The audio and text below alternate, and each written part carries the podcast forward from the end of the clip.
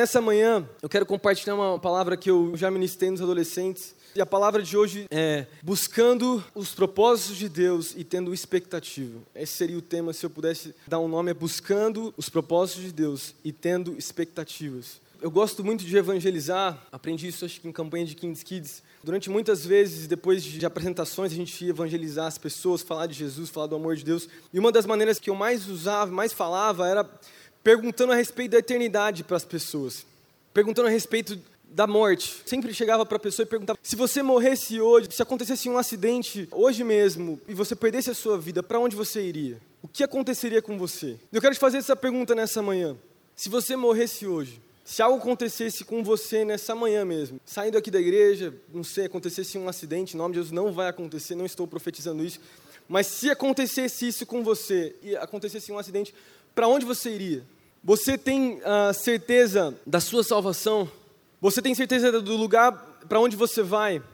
Você sabe o porquê você está aqui hoje? Por que você existe? Qual é o seu propósito de vida? Por que você vive? Sabe, a palavra de Deus fala que nós somos criados com o propósito de Deus. Nós precisamos buscar esse propósito, nós precisamos ter expectativa com relação a tudo aquilo que Deus tem para as nossas vidas, tudo aquilo que Ele deseja para nós e sonha com cada um de nós de forma específica. Eu, eu sei que eu ministro muito para adolescentes, mas para todos nós aqui, desde a pessoa mais nova mais velho, que Deus tem algo para a sua vida. Você é único, não é por acaso que você existe. Não foi um acidente, talvez foi um acidente para os seus pais, mas para Deus não foi. Eu sempre falo isso para os adolescentes porque existem muitos adolescentes machucados com isso, com esse sentimento de rejeição, de abandono, de pais que, que não desejaram ter é, relacionamentos quebrados com filhos, e a gente sempre ministra: Deus tem um propósito para a sua vida, você não é acidente. Eu quero declarar isso para você antes de eu começar, porque eu vou falar sobre propósito: é que Deus tem algo para a sua vida. Mesmo que seus pais não, não queriam você, não, não te desejavam, Deus sempre te desejou.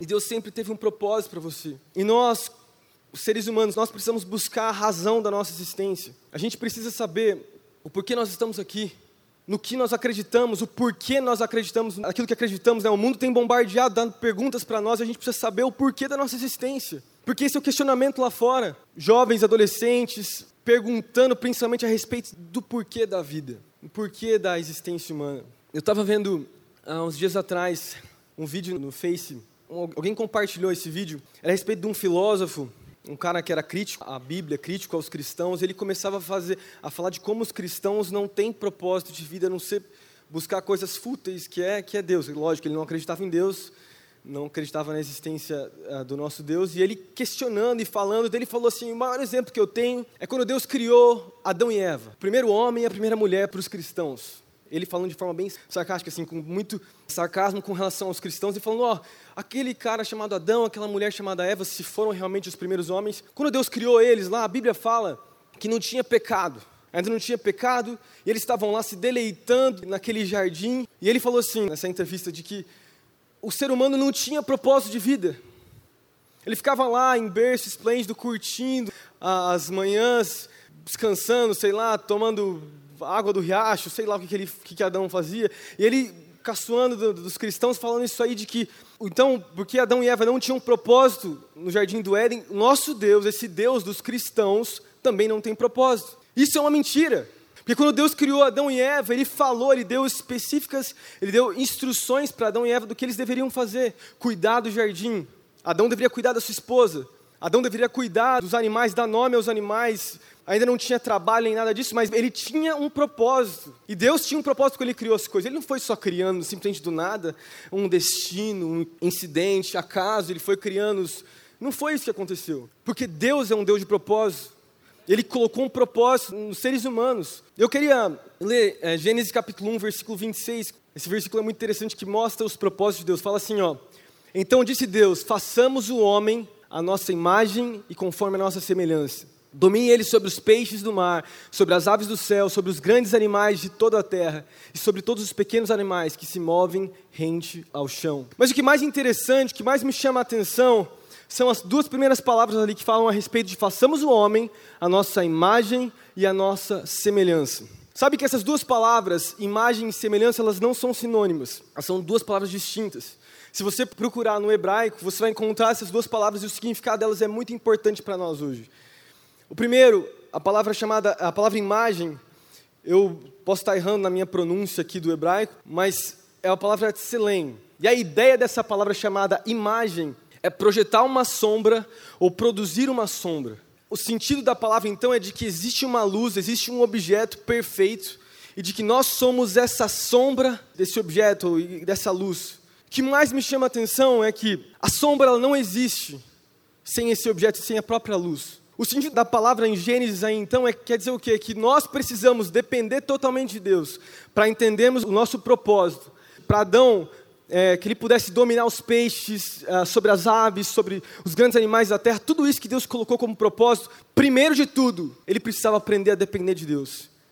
Ele precisava ser sombra de Deus. Ele precisava, é, o caminhar dele precisava partir de uma busca intensa de Deus. A gente sabe que em Gênesis, antes do pecado, a Bíblia fala que uh, Deus sempre aparecia no jardim para falar com Adão. E ele tinha um relacionamento com Deus. E esse relacionamento era uma ligação de intimidade e de dependência total. Então Adão era dependente de Deus. Por isso ele conseguia fazer, ele tinha um propósito de vida, ele tinha um propósito da sua existência. Nós, todos nós, aqui dentro, como cristãos, nós precisamos depender do Senhor Jesus nas nossas vidas. Seja no seu trabalho, seja na sua célula, seja no seu casamento, em qualquer área da sua vida, você precisa ser sombra de Jesus, ser sombra de Deus, fazer parte da dependência de Deus. E a segunda palavra é a palavra semelhança. Ela é a palavra, posso estar também pronunciando errado, mas é a palavra demuth. Essa palavra não é só usada em Gênesis capítulo 1, ela é usada também em Isaías capítulo 40, versículo 18. E ela fala a respeito dos atributos de Deus, de como a semelhança de Deus significa que nós temos alguns atributos de Deus, mas conforme a gente depende dele, nós buscamos os seus propósitos, os atributos de Deus vão sendo implementados nas nossas vidas. Cada vez mais, enquanto a gente caminha com Deus, em relacionamento, em intimidade, um propósito, entendendo o propósito de Deus para as nossas vidas, os atributos dele vão aparecendo, a bondade de Deus aparece, a misericórdia de Deus aparece, o amor de Deus aparece, porque nós dependemos de Deus e nós começamos a nos parecer com Ele também. É um resultado, é o resultado da equação. Quando você se junta com Deus, quando você começa a caminhar com Ele, esse vai ser o resultado final. Não tem outro resultado. A gente tenta buscar, às vezes, o resultado final, que é os atributos de Deus, sem ter a equação. E a gente não consegue esse resultado. Então, eu quero te falar isso nessa manhã, que através da dependência de Deus, da busca pelos atributos dEle, a busca de ser sombra de Jesus, de ser sombra de Deus, se parecer com Ele, os propósitos dEle vão ficando cada vez mais claros. Vão ficando cada vez mais claros para nós. E qual foi o problema no Jardim do Éden? Por que, que Adão pecou? Porque, primeiro, ele não fez aquilo que ele deveria fazer, que era o propósito dele proteger a sua esposa. E Eva também cometeu o pecado, mas eles perderam o foco, eles pararam de depender de Deus. Então, esse é o sentido de que Deus ele tem propósitos. Por que, que a gente precisa saber disso para a mensagem de hoje? Eu quero, essa é a minha introdução, é, quero trazer dois pontos ainda nessa manhã, mas o sentido de que, de que Deus ele tem propósitos. Deus ele espera algo de nós. Ele tem uma, uma expectativa com relação a cada um de nós aqui dentro. E de que nós, e vai, de, vai da nossa resposta, da nossa responsabilidade. Eu sei, é, Deus ele conhece todas as coisas, ele tem a, a sua presciência de saber aquilo que vai acontecer, mas ele nos dá a opção de escolha também. Ele não tira a nossa responsabilidade. E todos nós aqui dentro precisamos entender essa realidade. De que se Deus tem propósitos, nós também precisamos ter. Se Deus tem expectativas com relação à nossa vida, nós precisamos esperar algo de Deus também. Nós precisamos buscar aquilo que Ele deseja. Então eu queria deixar primeiro, para chegar nos pontos que eu quero falar, dois versículos principais. Romanos capítulo 8, versículo 28. Fala assim, ó, sabemos que Deus age em todas as coisas para o bem daqueles que o amam. Você conhece esse versículo. Mas o final, dos que foram chamados de acordo com o seu propósito. Deus tem propósitos para cada um de nós.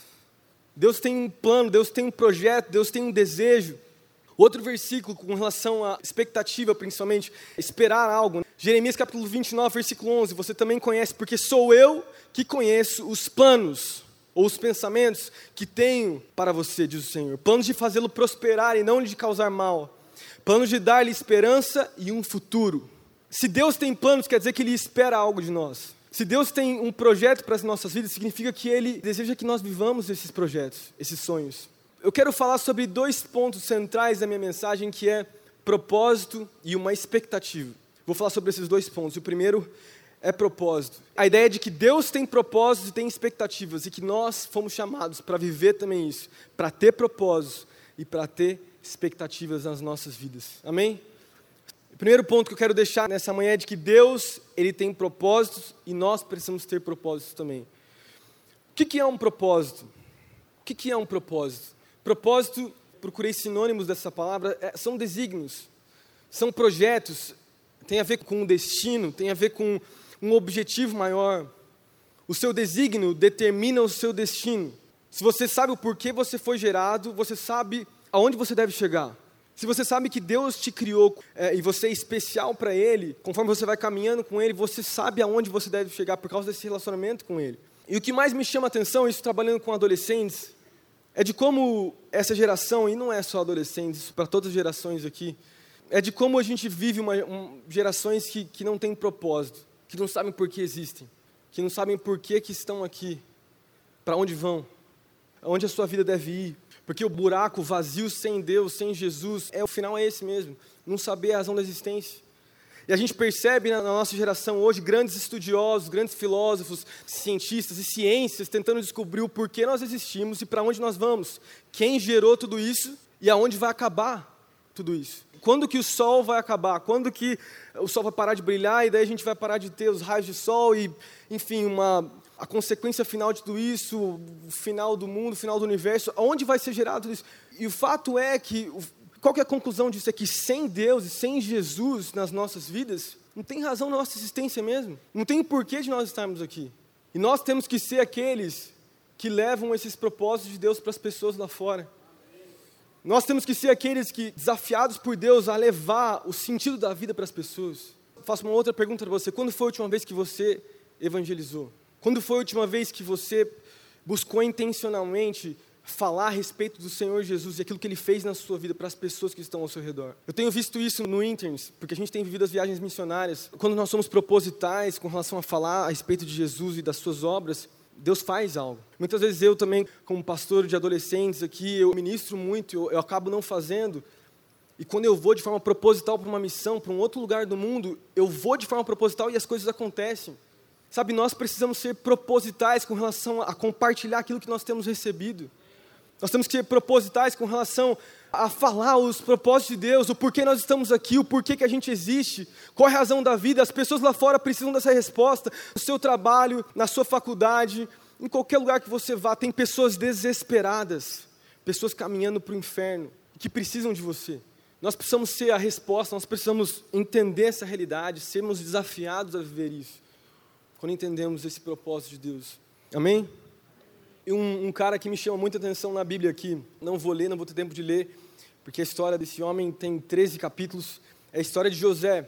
Gênesis capítulo 37 ao capítulo 50 fala a respeito da sua história, fala a respeito daquilo que ele viveu. Você conhece a história desse homem? Foi um homem que Deus deu sonhos para ele no começo da sua vida, na sua adolescência, na sua juventude. Deus deu sonhos, e os sonhos que ele, que ele tinha recebido eram muito importantes.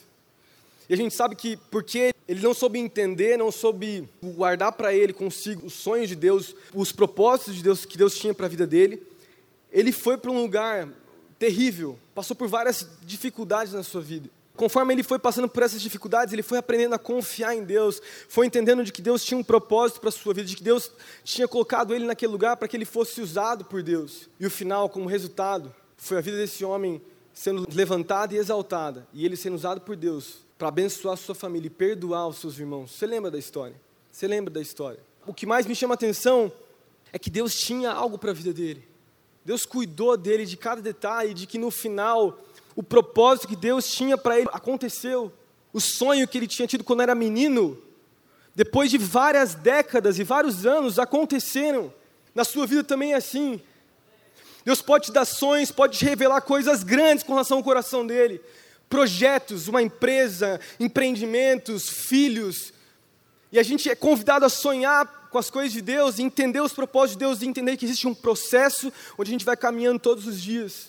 Eu sou grato a Deus por essa casa. Eu sou grato a Deus pela vida dos meus pais, dos meus avós, dos pastores, como eu falei aqui, porque não estaria aqui sem eles. Os propósitos de Deus foram colocados na minha vida debaixo de um relacionamento com Deus, mas por causa desses homens de Deus que estão aqui hoje. Posso lembrar diversas vezes que o pastor Corsini e o pastor já cuidaram de mim, o pastor Tazina, a pastora Thelma também, o pastor Luiz também. Nossa, fui bem cuidado. O tempo passa mesmo. Hoje, olhar para minha casa e ver minha família, ver o meu filho crescendo e ver a fidelidade de Deus, ver os propósitos de Deus acontecendo na minha vida foi uma decisão minha, não foi dos meus pais. Eles me ajudaram com um propósito. Quero falar isso para você. Sabe que as pessoas, elas vão ajudar você a entender os propósitos de Deus, mas depende de você. Depende de uma resposta sua.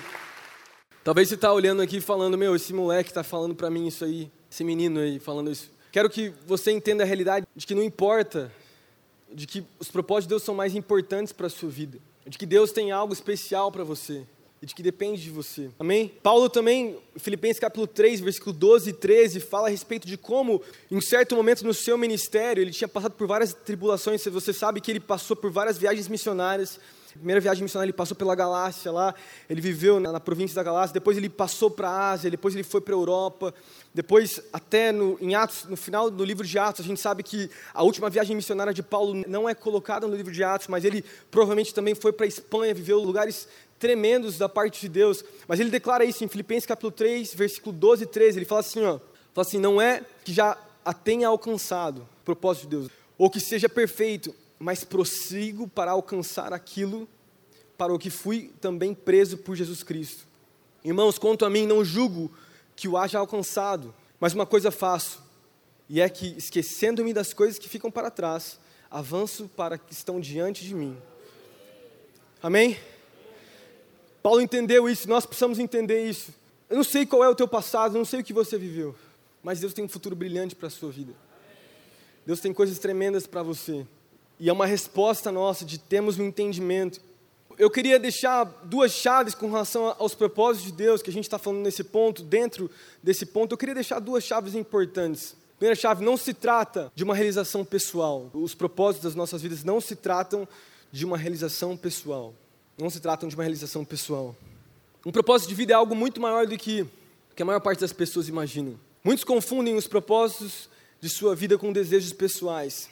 É sempre importante a gente saber que os propósitos são muito maiores do que a nossa realização pessoal, a nossa carreira, os nossos sonhos.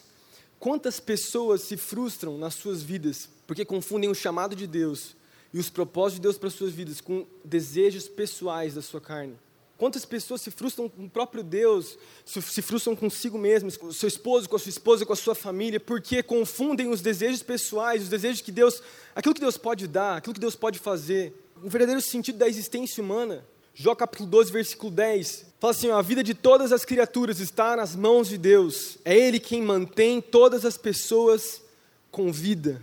Eu falo isso porque é uma realidade que todos nós enfrentamos em algum momento nas nossas vidas. Seja você pastor, líder, supervisor, membro, em algum momento a gente começa a, a colocar muitas vezes os nossos desejos pessoais, a gente começa a trocar pelo chamado de Deus. Isso acontece quando a gente deixa de gastar tempo com Ele. Quando a gente para de depender dele, quando a gente para de buscá-lo, de entender a realidade de que nós precisamos dele, as coisas começam a mudar. Os nossos olhos começam a olhar de forma errada para as coisas. E por causa disso, às vezes a gente coloca o desejo pessoal, ah, o, o que eu queria fazer, a, sei lá, para um líder de célula, as pessoas que eu quero ter na minha cela, é a minha cela, o, é o meu emprego, é a minha carreira. E por causa disso, a gente acaba se frustrando com relação ao, ao próprio Deus. Quantas pessoas vivem isso? Jovens que buscam mais a sua carreira profissional, mais as, as coisas naturais do que as coisas espirituais. E a Bíblia fala isso, você sabe, Mateus capítulo 6, versículo 33. Se você colocar em primeiro lugar o que? O reino de Deus, todas as outras coisas serão acrescentadas às nossas vidas. É uma questão de. É uma promessa de Deus. Se Deus prometeu isso, se Deus falou que Ele vai fazer, então Ele vai fazer. Colocar com mais importância aquilo que Deus tem para nós, a sua casa, o reino de Deus, as coisas que nós temos que fazer, do que os nossos desejos pessoais. Isso é um desafio para todos nós, no nosso dia a dia, no nosso caminhar como cristãos. E não importa a idade. Não importa a idade. Porque ministrar para adolescente e ser pastor adolescente é assim, funciona assim. Adolescente é diferente, inclusive, de jovem, que é mais constante, vem mais por interesse próprio. Às vezes, o adolescente ele vem por quê? Porque o pai traz ele aqui, porque o pai insiste, e está certo, não estou falando que isso está errado é algo correto, é sábio fazer isso. Mas a gente é engraçado porque o adolescente, como eu falei, ele às vezes ele é uma montanha russa. Se ele está bem, às vezes ele está mal. Mas quando ele está bem, caramba, tudo acaba. Ele faz tudo para Deus. Faz tudo para Deus. Como eu falei, na noite X a gente viu uma, algo tremendo acontecer. No Âncora, que é o nosso ministério dentro das escolas, assim como tem o Break nas faculdades, nós temos 22 escolas hoje, acontecendo semanalmente, onde adolescentes que não são líderes de células são membros, pregando a palavra de Deus para os seus amigos, durante 15 minutos na escola, compartilhando da palavra de Deus. São vários, tem um âncora, que é da Mariana, com mais de 80 adolescentes escutando semanalmente a palavra de Deus, porque essa menina resolveu fazer isso. Poderia falar de outras pessoas, a Manu, outros meninos que estão fazendo isso, exemplos pessoais que eu tenho visto, vivido, que eu tenho sido encorajado por esses adolescentes. Porque para nós que somos adultos, é muito difícil isso. A gente é mais constante, mas é difícil a gente subir um próximo nível. Adolescente, ele se entrega por completo. Se é para entrar, então eu vou entrar de cabeça, vou arrebentar com tudo aqui. Vou falar para todo mundo e acabar o mundo para mim aqui. Vou falar de, todo, de, Jesus. É por isso que a gente viu essa, uma noite com 2.500 adolescentes aqui dentro, adolescentes sentados nas escadas aqui, para escutar escutar aquilo que os próprios adolescentes tinham para apresentar. Eu nunca vi isso, gente. A gente convidou a meninada para ir falar nas escolas, para ir evangelizar, para ir panfletar. A gente panfletou mais de 30 mil convites nas escolas. 30 mil convites. E a meninada ia lá, os próprios meninos das escolas não estão nem aí, não estão com vergonha, não estão com nada. E, e acontece. A gente precisa ser, muitas vezes, como adolescentes, como crianças que se entregam por completo. Não importa o que aconteça. Não importa aquilo que pode acontecer.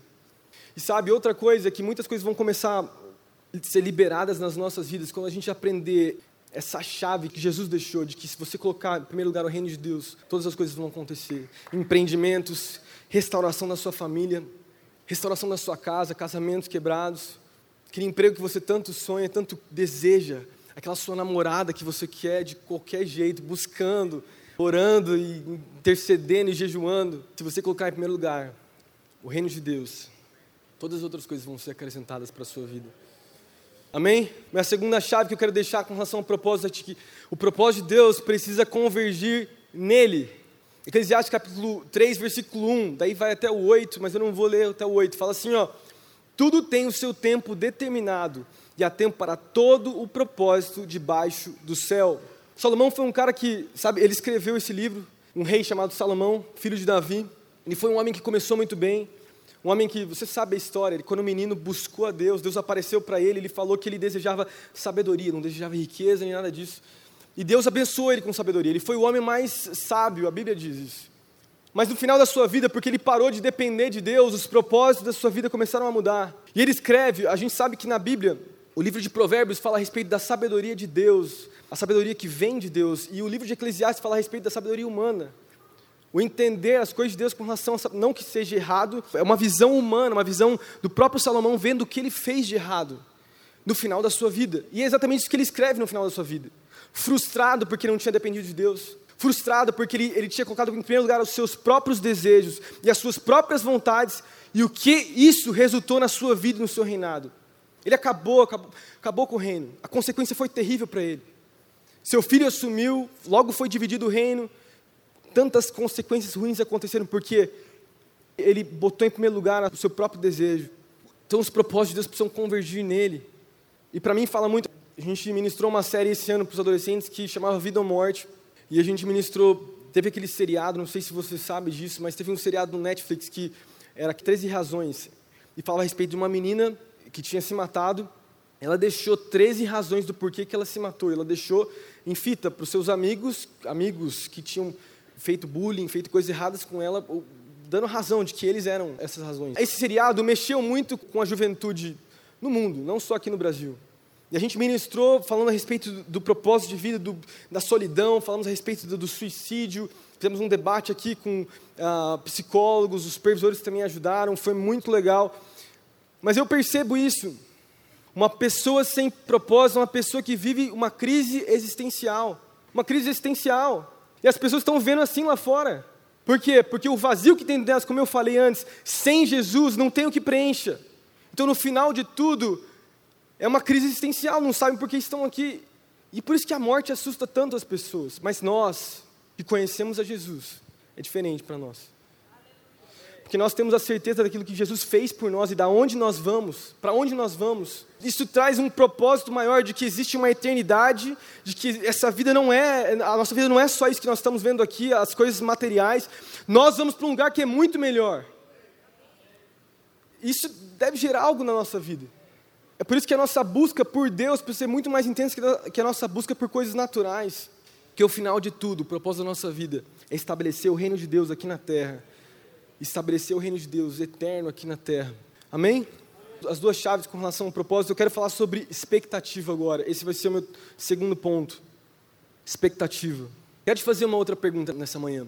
O que você espera de Deus para esse ano? O que você espera de Deus para os seus próximos cinco anos, dez anos? Qual é a sua expectativa com relação àquilo que Deus pode fazer através de você, na sua própria vida? Sabe, se você esperar de Deus algo que você consegue com as suas próprias forças, algo está errado. Porque Efésios capítulo 3, versículo 20, você conhece esse versículo, é um versículo tão famoso, fala que ele faria algo que muito mais, algo inimaginável para nós, muito maior do que aquilo que nós pensamos ou pedimos. Então isso deve despertar algo no nosso coração de que nós devemos esperar algo de Deus que é muito maior do que aquilo que nós podemos sonhar naturalmente. Se você sonha com algo que você consegue alcançar com o seu próprio esforço, está errado isso. Se você sonha com relação ao emprego, que com a sua própria força, seu próprio intelecto você consegue, você não foi chamado para isso. Você está diminuindo o poder de Deus e o agir de Deus na sua vida. Porque nós devemos esperar como cristãos, nós entendemos que nosso Deus é o Deus que criou os céus e a terra. Ele criou o mar, as estrelas e todas as coisas. E para Ele, dar um emprego, arrumar as coisas financeiras nas nossas vidas, é um estalo. É um estalo dele, as coisas acontecem. É isso que nós devemos esperar. E muitas vezes nós, como cristãos, vivemos diminuindo o poder de Deus, porque nós esperamos coisas que nós conseguimos fazer com as nossas próprias forças. E a gente diminui o poder da cruz, a gente diminui o poder de Deus, a gente diminui aquilo que Ele pode fazer através de nós, e a nossa fé é limitada, é limitada por causa disso. Eu quero desafiar você nessa manhã de que você deve esperar coisas grandes do Senhor. Se você esperar coisas grandes, Ele vai fazer coisas grandes, porque Ele é um Deus grande, porque Ele é um Deus dos impossíveis, porque Ele é um Deus fiel, e Ele pode fazer infinitamente mais, infinitamente mais, infinitamente mais. Deus pode fazer algo através de nós. Pegando esse versículo de Efésios capítulo 3, versículo 20, que eu citei para vocês, eu consigo pegar muitas razões porque a gente tem que ter expectativa.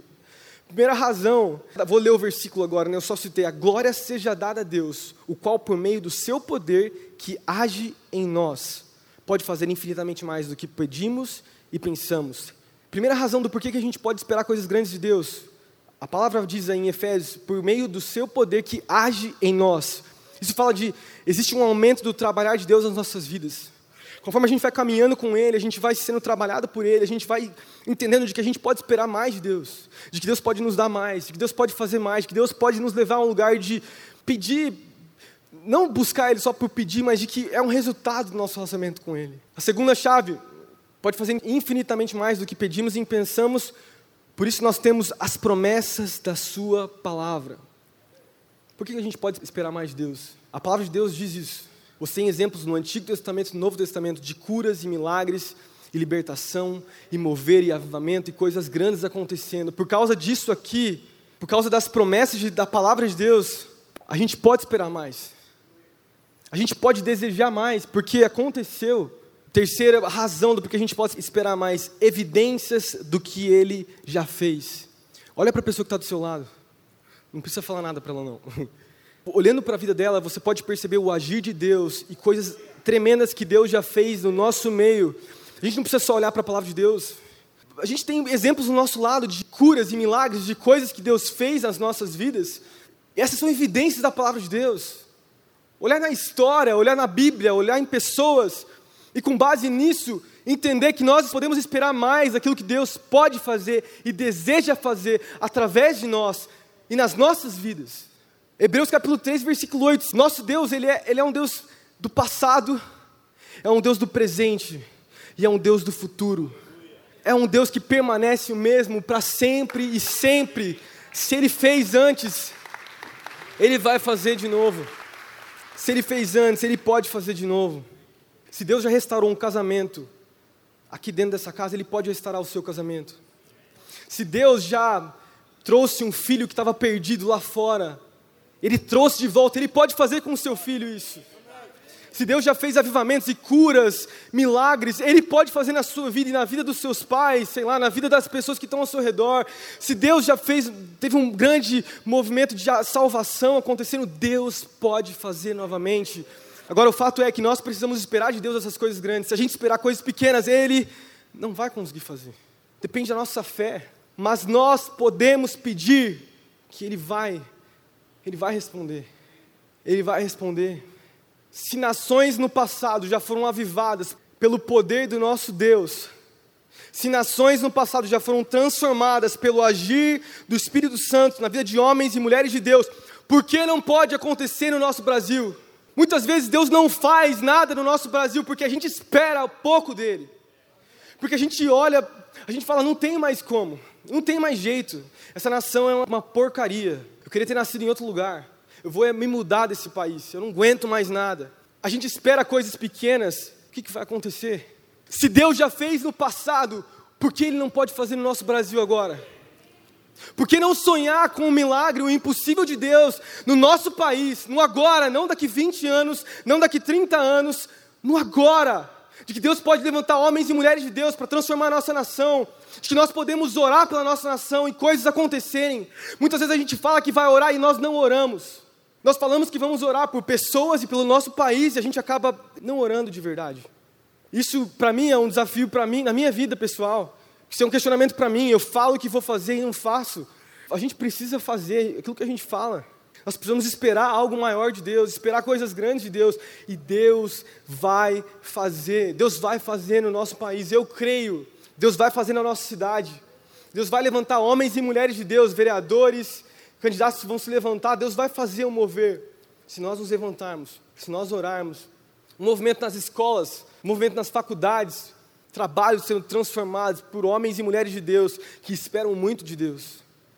Por que não o seu trabalho, não ser só você de cristão lá dentro, ser 10, 15, 20? Por que não ter uma célula lá dentro do seu trabalho? Por que não evangelizar o teu chefe? A gente esperar coisas grandes de Deus. Sabe, muitas pessoas formam a sua teologia com base nas suas próprias experiências. Formam a sua doutrina, a sua teologia, porque Deus não agiu na minha vida, porque Deus não fez na minha vida, então Deus não vai fazer. Isso é errado.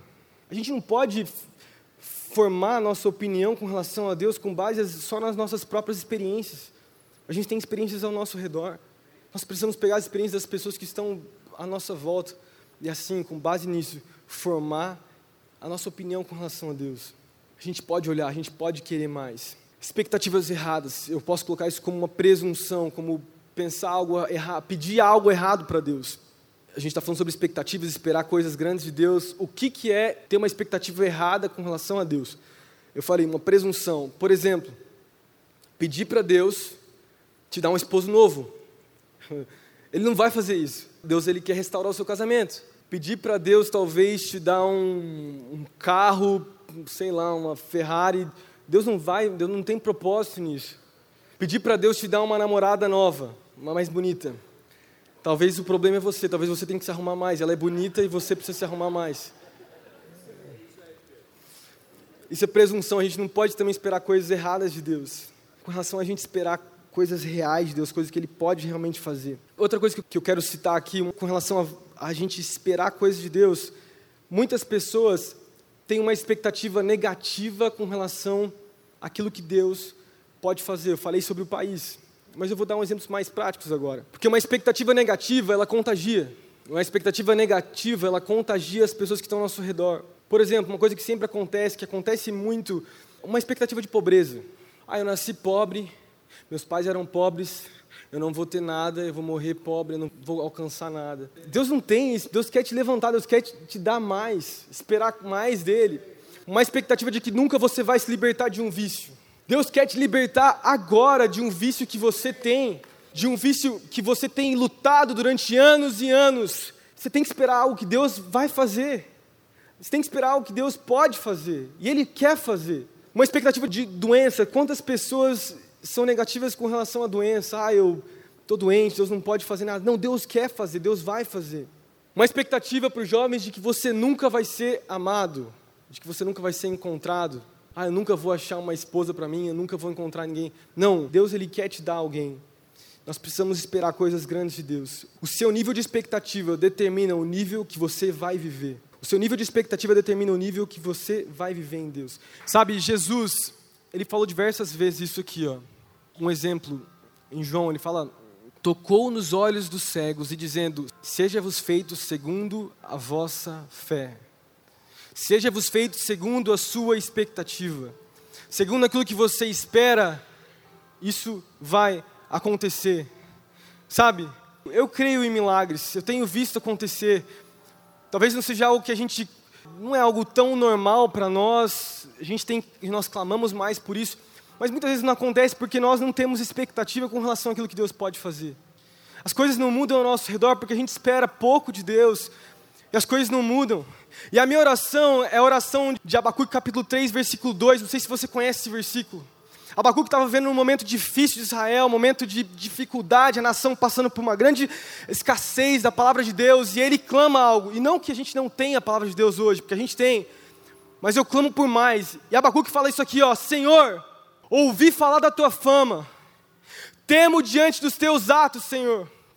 Ele fala assim, ó, realiza de novo em nossa época as mesmas obras, faze-as conhecidas em nosso tempo, em tua ira, lembra-te com misericórdia. E ele lembra a Deus, ele fala: Deus, eu já ouvi falar daquilo que você fez antes. Eu me lembro dos meus pais me falando dos milagres que aconteceram no passado. Eu me lembro dos grandes feitos. Eu me lembro de coisas maravilhosas que aconteceram antes. E Deus já tem feito, eu não estou falando que Deus não está fazendo, são tempos diferentes. Mas a minha oração é: realiza de novo os seus feitos, realiza de novo os teus milagres, Deus. Faz de novo, Pai. Faz de novo aquilo que aconteceu nos tempos dos meus avós, nos tempos dos meus pais. Eu quero ver na minha geração o avivamento que aconteceu lá atrás com John Wesley, Lutero, 500 anos da reforma, grandes feitos para grandes homens de Deus que tiveram grandes expectativas com relação àquilo que Deus poderia fazer. Você pode clamar Deus, eu já vi acontecendo na família dos meus amigos antes. Casamentos restaurados, cura e milagres. Deus, faz na minha vida. Faz na minha vida. Quero te ver, Senhor. Eu quero ver os teus feitos, eu quero provar as tuas obras. Eu quero perseguir aquilo que Deus tem para nós. Nós precisamos ter grande expectativa. Feche os seus olhos comigo nessa manhã. Vamos ficar de pé. Feche os seus olhos. Continue com seus olhos fechados, mas vamos ficar de pé. Eu creio que Deus ele tem grandes coisas para as nossas vidas. Continue com seus olhos fechados. Nós podemos lembrar de várias histórias bíblicas. Você lembrar comigo Números capítulo 13, capítulo 14, fala a respeito dos espias que foram na terra prometida. Voltou Caleb, voltou Josué e eles deram uma palavra diferente porque eles estavam esperando algo de Deus. O que você espera de Deus? Os propósitos de Deus vão acontecer na sua vida se você esperar grandes feitos de Deus para hoje, para o momento que você está vivendo agora. Eu posso lembrar de vários, vários exemplos aqui. Eu não sei se a Manu está aqui hoje. A Manu é uma líder de célula dos adolescentes. Mas a Manu, ela veio para a igreja antes dos seus pais. Seus pais estavam desviados, longe do caminho do Senhor inclusive desencorajavam ela para vir na igreja. E a Manu tinha 14, 15 anos, ela começou a vir, começou a caminhar com a gente, se tornou líder de célula. E eu lembro diversas vezes ela chamando a Raquel e pedindo: "Eu quero que meus pais venham para a igreja. Eu entendo que ele pode, que eles podem vir". E durante vários anos orando, orando para Deus. Seus pais vieram numa volta de encontro, inclusive, acho que foi essa a história. Hoje eles são líderes de célula aqui na casa. Deus fez algo tremendo por causa da vida de uma menina que se posicionou com uma expectativa de fé com relação àquilo que Deus poderia fazer na sua vida e na vida da sua família. Eu quero te dizer hoje aqui: se você esperar coisas grandes de Deus, Deus vai fazer, Deus vai agir. Basta esperarmos, basta pedirmos. Aleluia. Feche seus olhos, vamos cantar essa canção enquanto a gente canta. Deixa Deus ministrar a sua vida. Deixa Deus te ensinar a confiar nos propósitos dEle. Clama ao Senhor, Deus, eu quero esperar coisas grandes. Deus, eu quero esperar coisas maiores, Pai. Talvez a minha, a minha expectativa tenha sido pequena, Senhor. Eu quero esperar algo maior de Ti, Pai. Hoje eu entendo que, que o Senhor pode fazer mais, Jesus. Verdadeiramente mais. Vamos cantar.